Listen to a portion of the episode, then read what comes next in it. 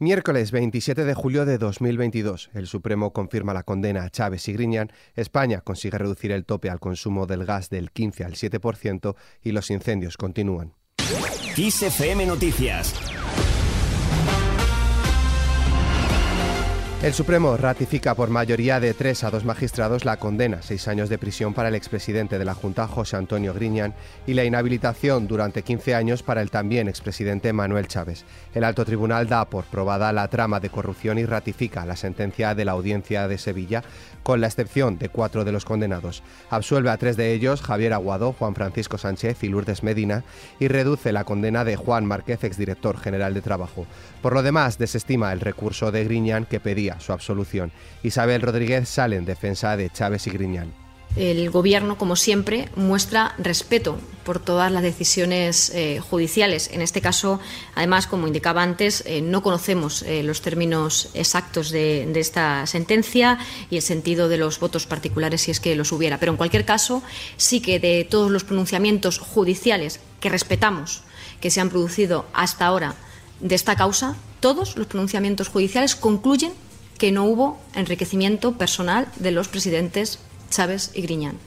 Acuerdo para reducir el consumo de gas. Los ministros de Energía de la Unión Europea han cerrado un pacto político para disminuir el gasto con vistas al invierno ante la amenaza de un corte total del suministro por parte de Rusia.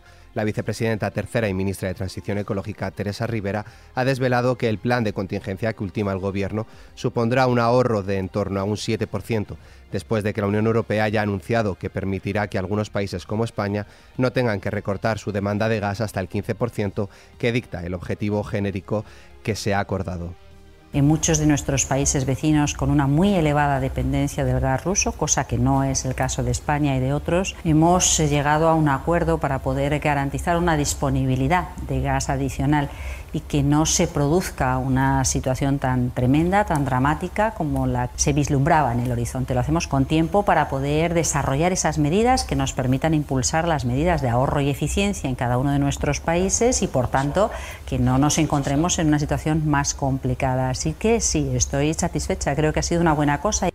Por otro lado, el Gobierno rebaja al 2,7% la previsión de crecimiento del PIB en 2023. El Ejecutivo disminuye 0,8 puntos la previsión que había marcado en abril a consecuencia del impacto de la guerra en Ucrania. Según el cuadro macroeconómico presentado este martes por la vicepresidenta segunda y ministra de Asuntos Económicos Nadia Calviño, la previsión de crecimiento para este año se mantiene en el 4,3%. Calviño ha señalado a la guerra de Ucrania como un factor fundamental en este contratiempo económico. En este contexto, España mantiene un fuerte crecimiento con factores diferenciales con respecto al pasado que se explican precisamente por la diferente respuesta que hemos venido dando desde marzo de 2020, primero a la pandemia y ahora a la guerra. En menos de dos años se ha recuperado una senda de fuerte crecimiento económico con un extraordinario comportamiento de la inversión y el empleo. A esto María Jesús Montero ha añadido. Logramos una de las mayores reducciones del déficit público de nuestra historia. Un déficit que pasó del 10,1, cifra del año 20, al 6,8, cifra del 21 de nuestro Producto Interior Bruto. Nuestro compromiso con la Unión Europea es seguir mejorando este saldo fiscal para nuestro país.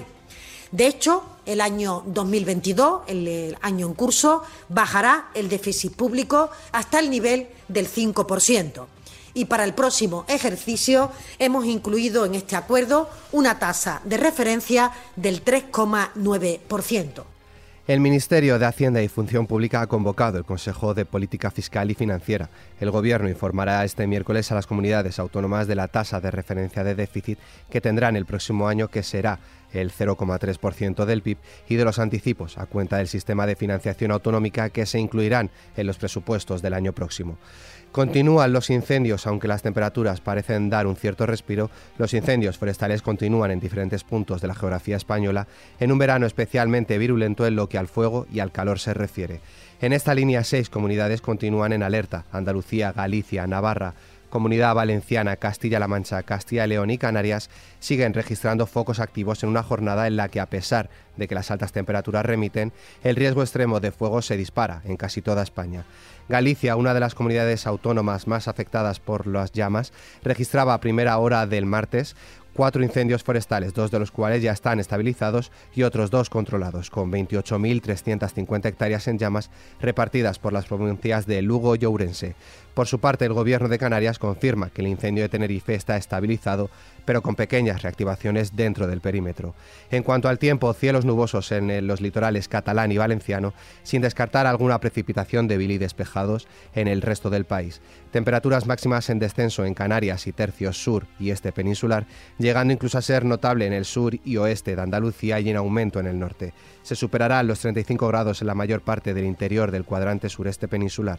Las temperaturas mínimas sufren un ligero descenso, más acusado en Canarias y suroeste peninsular, exceptuando zonas del centro y noreste el de la península, donde primarán los aumentos ligeros.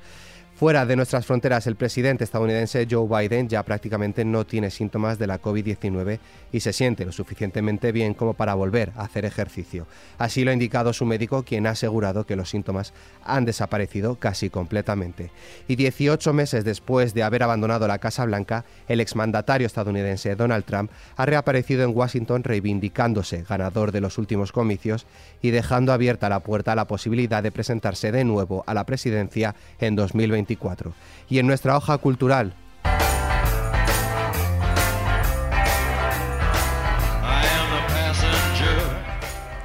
Iggy Pop ha ofrecido un concierto por primera vez en el Teatro Real. Ha retomado así el testigo de otras leyendas del rock que en el pasado vinieron a revolver dentro de este mismo ciclo el patio de butacas de la elegante Catedral de la Lírica. A Madrid, donde no actuaba desde una antológica actuación en el Mad Cool 2019, ha llegado tras más de una veintena de discos de estudio.